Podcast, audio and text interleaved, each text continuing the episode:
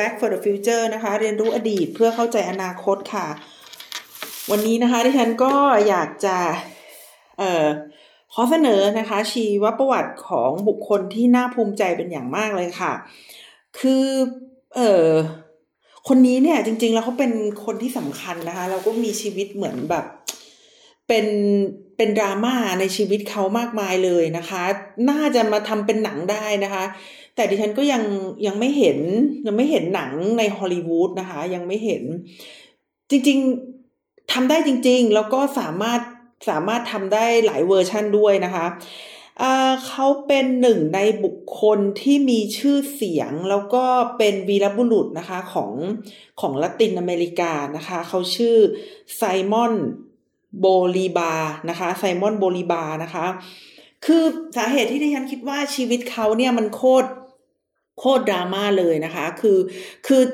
เมื่อสัปดาห์ที่แล้วเนี่ยดิฉันได้เล่าเรื่องเชให้ฟังนะคะ แล้วดิฉันคิดว่าชีวิตของเชเนี่ยดราม่ามากนะคะ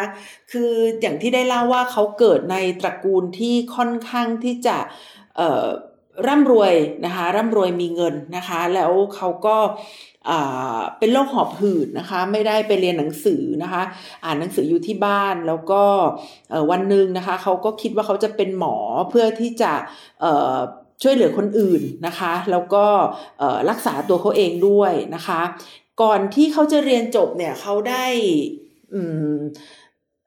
เดินทางนะคะไปทั่วละตินอเมริกาแล้วเขาก็มองเห็นถึง ปัญหาต่างๆนะคะ ในละตินอเมริกาก็คือปัญหาในเรื่องของความเหลื่อมล้ำนะคะ ความยากจนนะคะ การกดขี่ขูดรีดนะคะ แล้วในที่สุดนะคะเขาก็ไปที่เม็กซิโก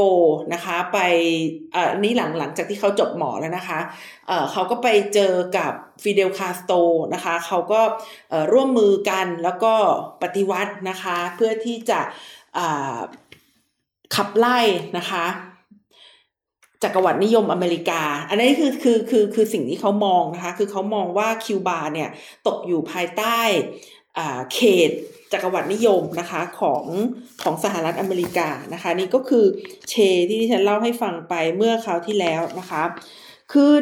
คราวที่แล้วดิฉันเล่าให้ฟังนะคะ เนื่องจากว่า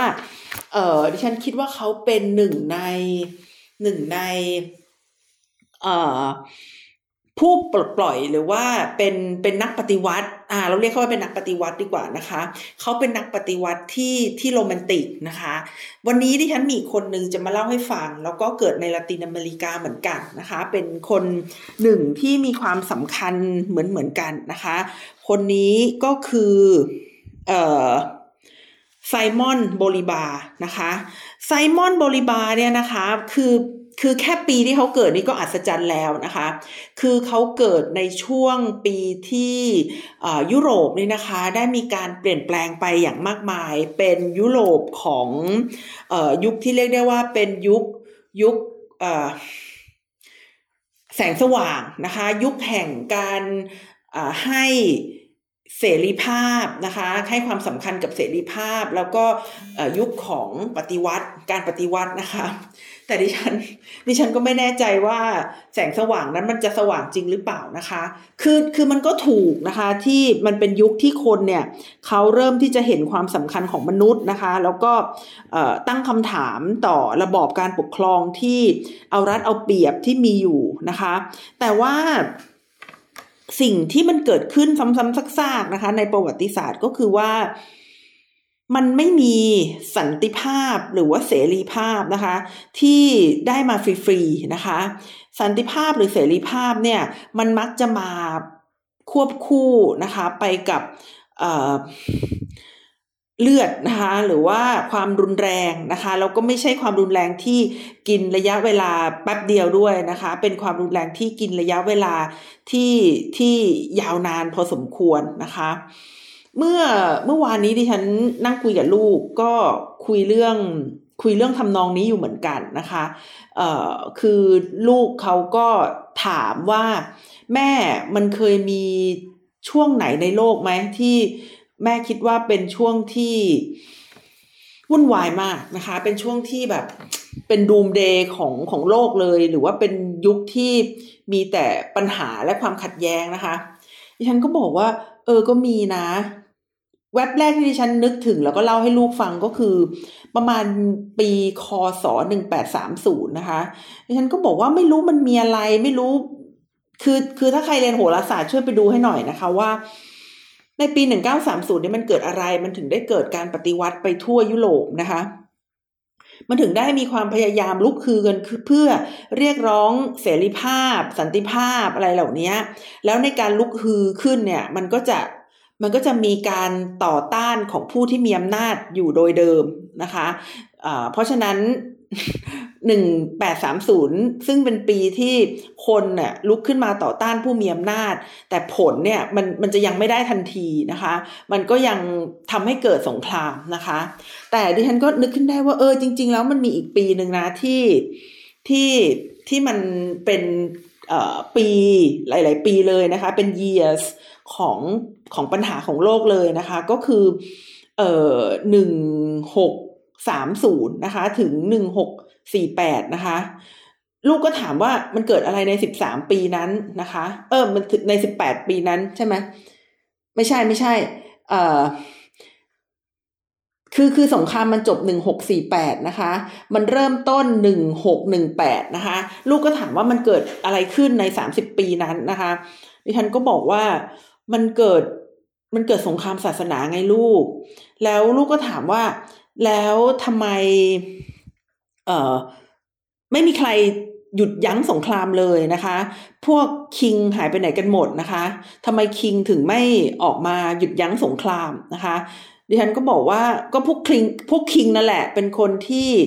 ทำให้เกิดสงครามนะคะ แล้วการที่คิงทำให้เกิดสงครามเนี่ยนะคะ ในสมัยที่มันยังไม่มี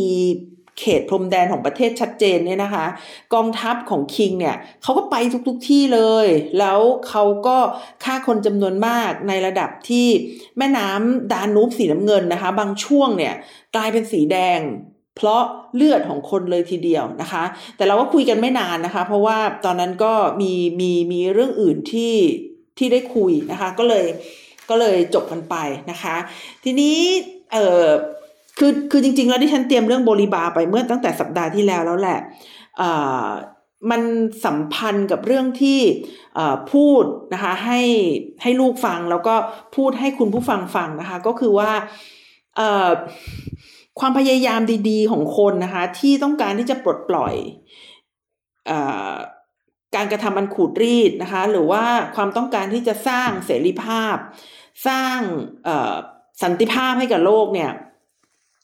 มันอาจจะไม่ได้เกิด ขึ้นได้นะคะ มันอาจจะ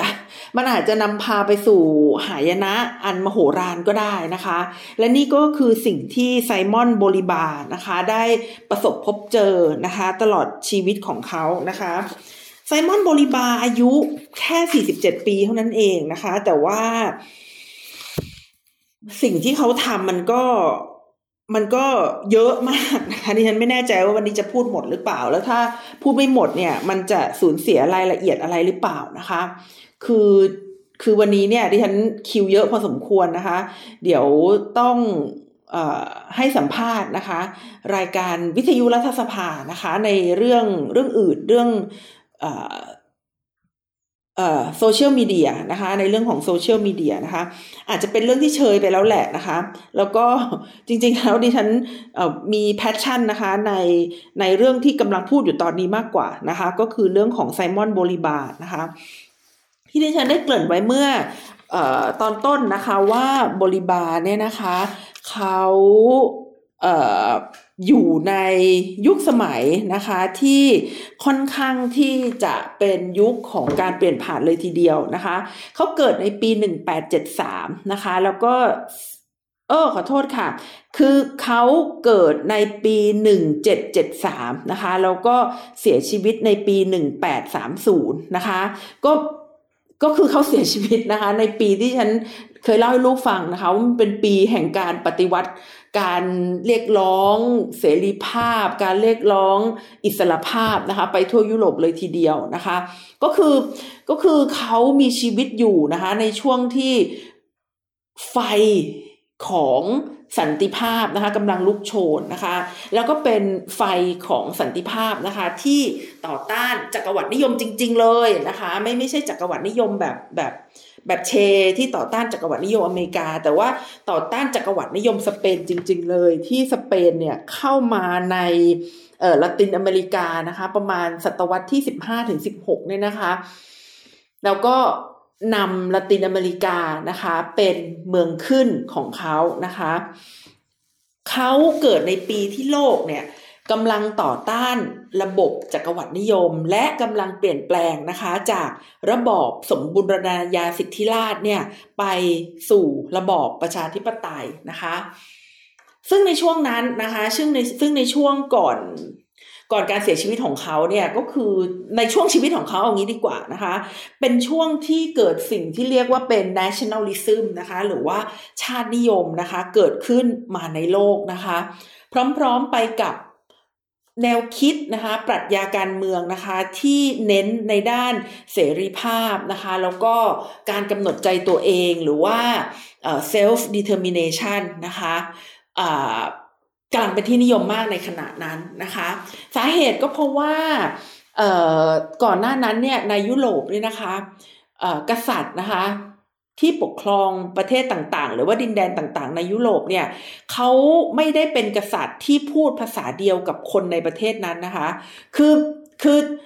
กษัตริย์ก็ส่วนกษัตริย์ก็คือคนมีตังแล้วก็คนมีที่ดินเยอะๆนะคะ ปกครองดินแดน แล้วคนในที่ดินหรือดินแดนเนี่ยก็อาจจะพูดภาษาอื่น อาจจะมีศาสนาคนละศาสนากับผู้ปกครองก็ได้นะคะ แล้วก็เมื่อกษัตริย์นะคะ แพ้สงครามเนี่ย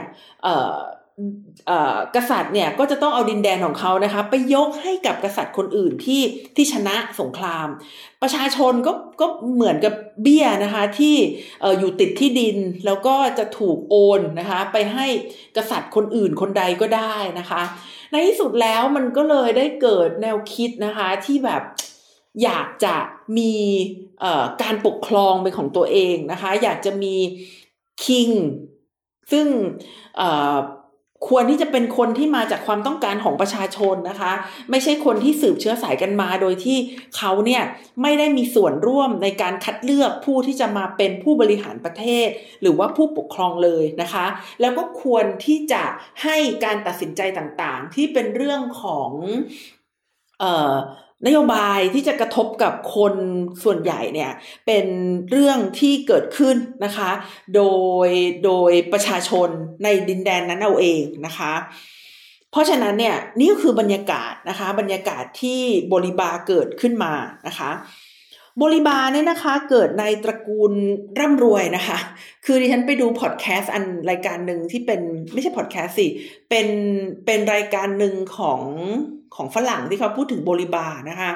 เขาบอกว่าโบริบาเป็นบุคคลสำคัญที่แม้แต่ในโลกตะวันตกเองเนี่ยก็มีความรู้เกี่ยวกับโบริบาอยู่น้อยนะคะ แล้วก็ต้องบอกว่าดิฉันไม่ได้ฟังมาจากรายการเดียว หรือไม่ได้อ่านมาจากซอสเดียวที่ที่จะมานำเล่าให้คุณผู้ฟังนะคะ คือคือในแต่ละซอสเนี่ยก็จะเน้นประวัติของโบริบานะคะ แตกต่างกันออกไปนะคะในซอสบางซอสเนี่ยเขา คือคือหลาย ๆ ซอสเนี่ยเขาก็บอกว่าเออความรู้หรือว่าความเข้าใจแฟกต์อะไรต่างๆ ที่เกี่ยวกับบริบาเนี่ย มันค่อนข้างน้อยนะคะ แต่ดิฉันเนี่ยสนใจอยากจะรู้เรื่องบริบาเนี่ยนะคะว่าอะไรมันทำให้การเมืองในละตินอเมริกาเลยถึงได้วุ่นวายเละเทะนะคะ แล้วก็ไม่สามารถที่จะเป็นประชาธิปไตยยั่งยืน หรือเป็นประชาธิปไตยของมวลชนได้นะคะ เหมือน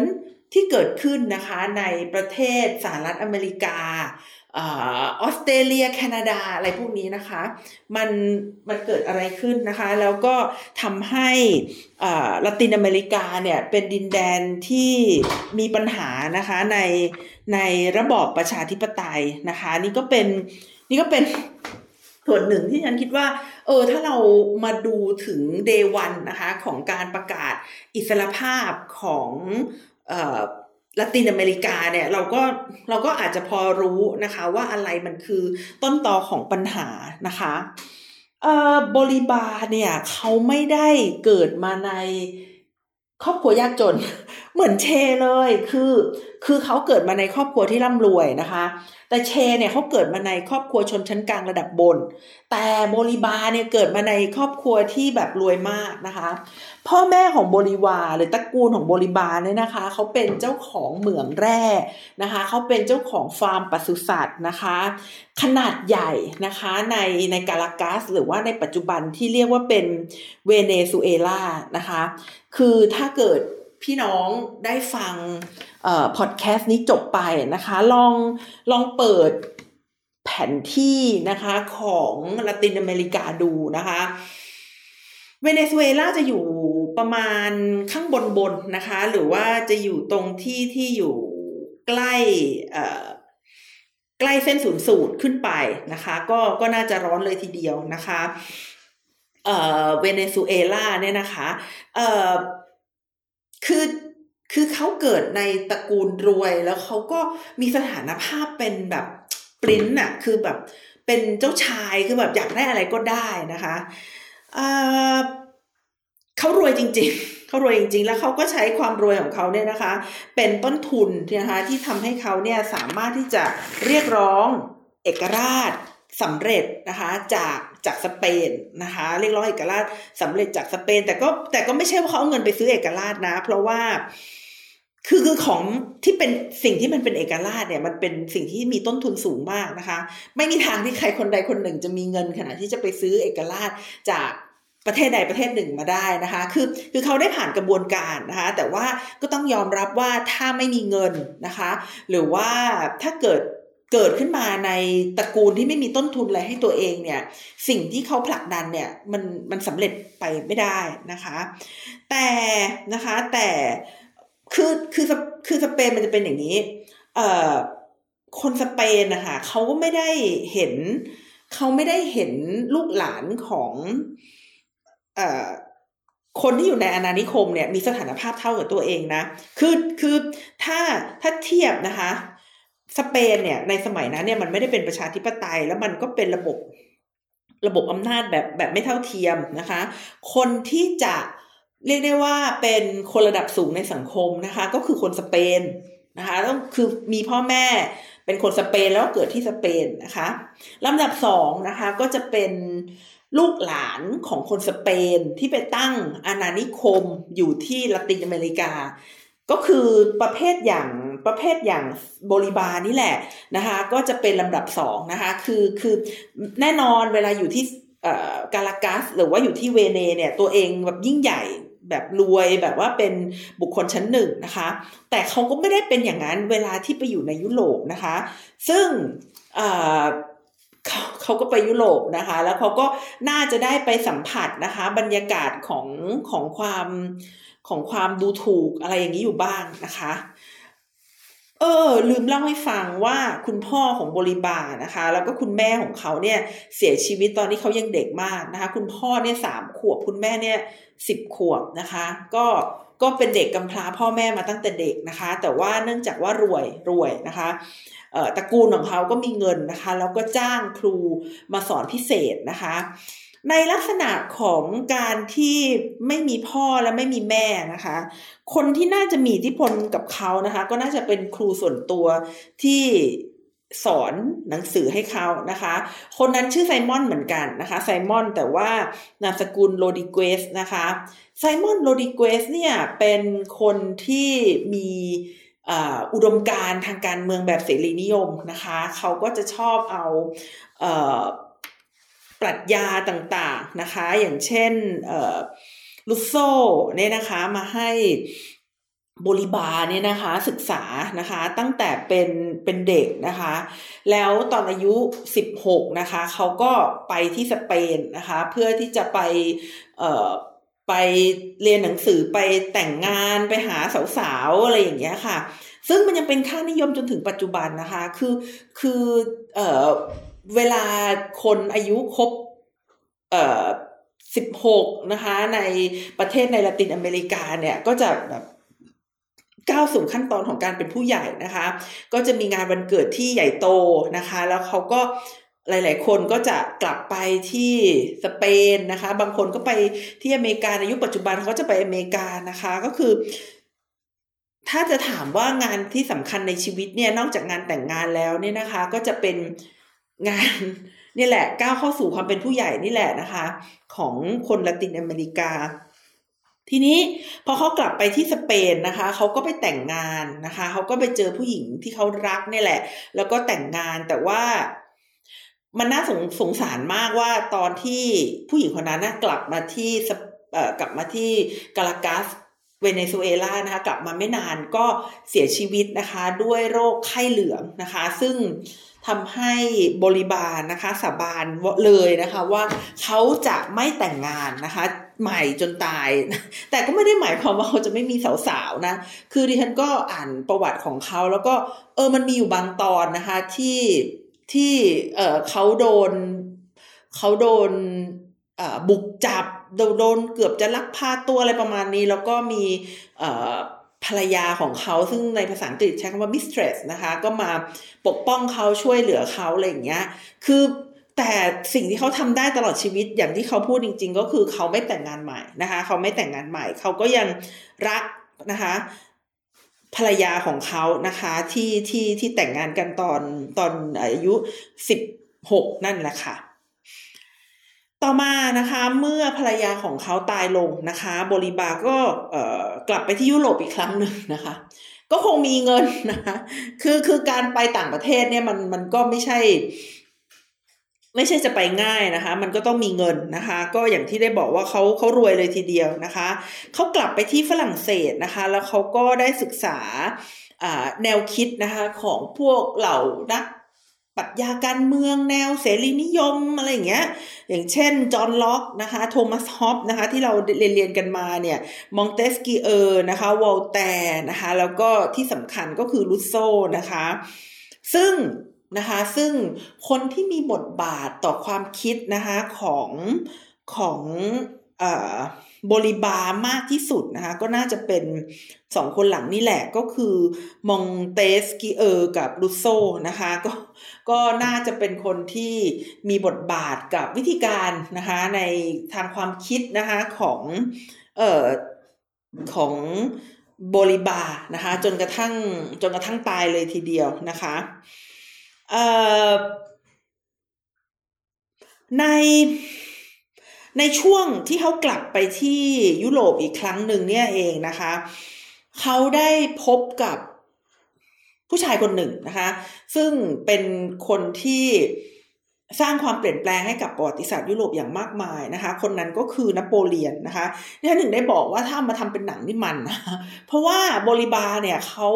อยู่ในยุคสมัยเดียวกับ นโปเลียนนะคะได้เจอนโปเลียนนะคะได้เห็นเออจอร์จวอชิงตันนะคะได้ได้ได้ไปเจอด้วยอะไรประมาณนี้นะคะ แล้วก็คือคือถ้าทำหนังเรื่องของเขาอะ่ะมันมันก็จะได้พบกับบุคคลสำคัญหลายคนนะคะ ก็น่าจะเป็นฉากในหนังที่ดีทีเดียวนะคะ เป็นเป็นซีรีส์ได้ดีทีเดียวนะคะเอ่อนโปเลียนนะคะในตอนนั้นเนี่ยก็คือโอ้เป็นศูนย์กลางของเอ่อ เอ่อเรียกได้ว่าเป็นศูนย์กลางของยุโรปเลยทีเดียว เพราะว่าเขานะคะเขาคือตอนแรกเขาก็เป็นนายพลนะคะ เป็นนายพล ถามว่าฝรั่งเศสไปรบกับใครเพื่ออะไรนะคะ คืองี้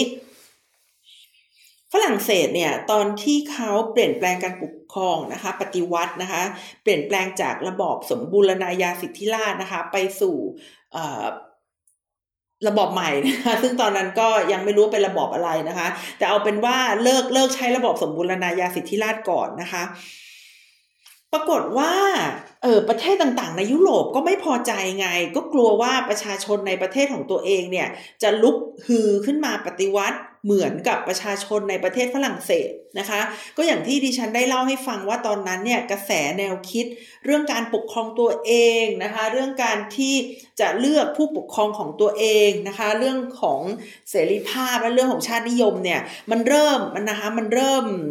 ถูกปลูกมาจากแนวคิดนะคะของพวกใครคะ จอห์นล็อก โทมัสฮอบส์มงเตสกีเออร์วอลแตร์รุสโซต่างเหล่านี้นะคะ คือคือมันเริ่มมีแนวคิดพวกนี้ออกมานะคะ พร้อมๆไปกับการเผยแพร่นะคะของสื่อสารมวลชนนะคะทำให้คนเนี่ยเริ่มนะคะเริ่มเริ่มออกมาพูดคุยกันนะคะเริ่มมีอาชีพอิสระนะคะเริ่มมีอาชีพอันหลากหลาย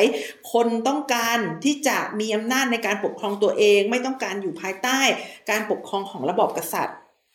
แต่ในตอนนั้นเนี่ยระบอบกษัตริย์ก็แข็งแกร่งมากนะคะ แข็งแรงมาก เพราะว่ามีเงินทองมากมายนะคะ จากอาณานิคมนะคะมันก็เลยกลายเป็นแรงประทะกันค่อนข้างค่อนข้างหนักเลยทีเดียวนะคะ ระหว่างประชาชนคนธรรมดานะคะ กับคนที่เรียกได้ว่าเออเป็นเป็นผู้ปกครองนะคะ ก็เกิดการประทะกันหนักทีเดียวเลยนะคะ มาดูกลับมาดูนโปเลียนต่อนะคะนโปเลียนขึ้นมาเป็นจักรพรรดิได้ยังไงนะคะ ก็คือฝรั่งเศสเนี่ยพอเขาปฏิวัติเสร็จแล้วนะคะประเทศอื่นๆ ในยุโรปก็กลัวนะคะว่าฝรั่งเศสเนี่ยจะจะเผยแพร่นะคะลัทธิเสรีนิยมเนี่ยไปทั่วยุโรป ประเทศต่างๆ ในยุโรปก็เลย รวมหัวกันนะคะ รวมหัวกันแล้วก็มาตั้งใจจะมาบุกฝรั่งเศสนะคะ ฝรั่งเศสก็ยอมไม่ได้นะคะ ก็ตั้งกองกำลังนะคะ แล้วก็ไปบุกยุโรปนะคะ เพื่อที่จะปลดปล่อยยุโรปเนี่ยทั้งหมดนะคะ เพราะว่าถ้าเกิดไม่ปลดปล่อยยุโรปแล้วก็ปล่อยให้ยุโรปเนี่ยเข้ามาในประเทศตัวเองแล้วเนี่ยนะคะ ก็จะสร้างปัญหานะคะ สร้างปัญหาให้กับประเทศตัวเองดังนั้น ในตอนนั้นเนี่ยก็เลยเกิดลัทธิทหารนิยมนะคะนำโดยนโปเลียนนะคะนโปเลียนพอเขาเอ่อพอเขาสามารถปราบปรามยุโรปได้แล้วนะคะ เขาก็ไปสู้กับอังกฤษเขาก็ไปสู้กับอังกฤษก็เรียกได้ว่า สู้กันทางเศรษฐกิจนะคะ เลยทีเดียวเพราะว่ากองทัพเรือของนโปเลียนเนี่ยก็ก็ไม่ได้เก่งนะคะ เท่ากับกองทัพเรือของอังกฤษนะคะนโปเลียนก็ใช้วิธีการบล็อกนะคะ ไม่ให้ประเทศในภาคพื้นยุโรปเนี่ยไปขายของให้กับอังกฤษนะคะ ก็คือคือกะว่าจะให้อังกฤษเนี่ยแย่นะคะ เพราะว่าอังกฤษเนี่ยจะได้ไม่ต้องมี สินค้านะคะจากยุโรปไปขายที่อังกฤษนะคะ แต่ว่าอังกฤษเนี่ยเขามีอาณานิคมเยอะไง ดังนั้นนะคะมาตรการการคว่ำบาตรที่นโปเลียนคิดว่าจะได้ผล แล้วก็จะทำให้อังกฤษยอมแพ้ มันเลยไม่สำเร็จนะคะ มันเลยไม่สำเร็จนะคะ แต่อย่างไรก็ตามนะคะ อย่างไรก็ตามก่อนที่จะถึงช่วงของการต่อสู้กับอังกฤษเนี่ยนะคะ อย่างอย่างคือคือต่อสู้กันยาวนานอยู่นะคะ นโปเลียนเนี่ยได้พยายามรวบรวมอำนาจเข้าสู่ตัวเองคือ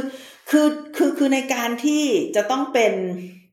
ผู้นำนะคะ ในกองทัพฝรั่งเศสสู้สู้กับอังกฤษสู้กับประเทศอื่น ๆ ในยุโรปเนี่ย ตัวเองจะต้องมีอำนาจมาก ๆนะคะ แล้ววิธีการของเขานะคะก็คือสวมมงกุฎให้ตัวเองนะคะ เป็นจักรพรรดิแห่งฝรั่งเศสนะคะ โบลิบาเขาก็ติดตามนโปเลียนอยู่นะคะ คือคือลองนึกว่าเขาเป็นคนที่มีความฝักใฝ่นะคะ ในเรื่องของเสรีภาพสันติภาพพลาดลภาพอะไรพวกนี้ แล้วเขาก็มองนโปเลียนเนี่ยเป็นผู้ที่ต่อสู้เพื่อเสรีภาพของฝรั่งเศส แล้วอยู่ๆนโปเลียนกลายเป็นเผด็จการซะเองอะ่ะ คืออยู่ๆกลายมาสวมมงกุฎให้ตัวเองเป็นจกักรพรรดิซะเองอะคะ่ะ โบริบาก็เลยคิดว่านโปเลียนเนี่ยนะคะเป็นผู้ที่ทรยศนะคะต่ออุดมการการปฏิวัติฝรั่งเศสนะคะ ซึ่งโบริบาก็เลยคิดว่าถ้าวันหนึ่งเนี่ยเขาเขาประสบความสำเร็จในการเรียกร้องเอกราชนะคะให้กับให้กับ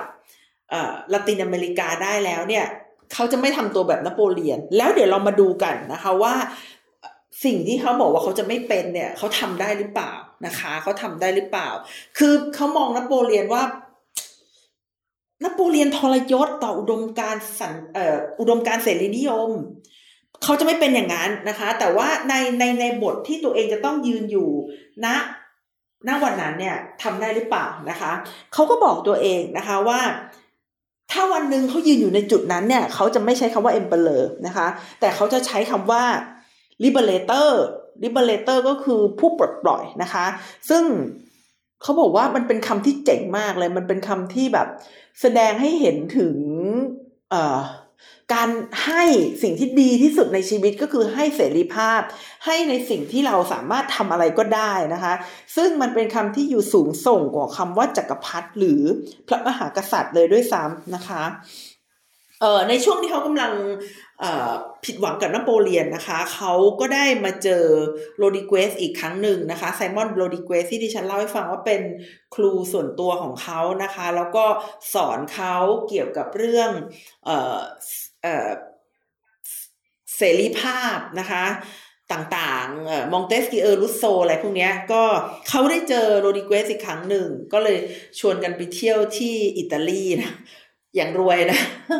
คือเดินทางสมัยก่อนมันก็มันก็คงจะใช้เงินเหมือนกัน เดินทางสมัยนี้ก็ต้องใช้เงิน ถ้าที่ฉันอยากไปเที่ยวที่ไหนดีล่ะ เขาใหญ่เชียงใหม่นะคะ อังกฤษญี่ปุ่นก็ต้องใช้เงินนะคะ เอ่อแต่แต่อย่างที่บอกว่าบริบาเป็นคนมีตังค์นะคะ เขาก็เดินทางไปที่ภูเขาลูกหนึ่งนะคะ ซึ่งชื่อภูเขามอนเตซาโคลเนี่ยนะคะ ในที่นั้นเนี่ยเขาได้สาบานนะคะ ว่าเขาจะ ปลดปล่อยละตินอเมริกาคือเขาจะไม่ยอมตายเด็ดขาด ถ้าละตินอเมริกาจะไม่เป็นอิสระนะคะจากสเปนนะคะซึ่งอันนี้เป็นคำสาบานครั้งที่สองของเขานะคะคำสาบานครั้งแรกที่ที่เล่าให้ฟังก็คือคำสาบานที่บอกว่าเขาจะไม่แต่งงานใหม่เด็ดขาดนะคะคำสาบานครั้งที่สองก็คือบอกว่าเขาจะต้องปลดปล่อยละตินอเมริกาให้สำเร็จไม่เช่นนั้นเขาจะไม่ยอมตายนะคะ ก็เป็นสองคำสาบานนะคะ เดี๋ยวก็มาดูกันนะคะว่าคำสาบาน เขาจะทำได้ครบนะคะตามที่เขาสาบานนะคะหรือเปล่านะคะ ค่ะสำหรับดิฉันคิดว่าวันนี้เนี่ยคงคงคงไม่ได้จบลงง่ายๆแค่นี้นะคะ โน้ตดิฉันมีแปดหน้าตอนนี้มาหน้าครึ่งแล้วนะคะ ดิฉันจะจบบริบานะคะอยู่ที่ เอ่อเอ่อ คำสาบานก่อนนะคะว่าเขาจะปลดปล่อยลาตินอเมริกานะคะให้ให้สำเร็จนะคะ แล้วครั้งหน้านะคะ season เอ่อน่าน่าจะเป็นเอ่อโบลิบานะคะ episode 2นะคะดิฉันก็จะเล่าให้ฟังนะคะว่าเอ่อ เขากลับไปที่เวเนซุเอลาแล้วเขาทำอะไรนะคะ ดิฉันหวังว่าจะทำให้จบนะคะ เรื่องของโบลิบาภายใน 3 episode นะคะ ค่ะสำหรับวันนี้นะคะ ดิฉันนัชชาพัฒอมรกุลค่ะ ก็ขอลาคุณผู้ฟังไปก่อนนะคะ สวัสดีค่ะ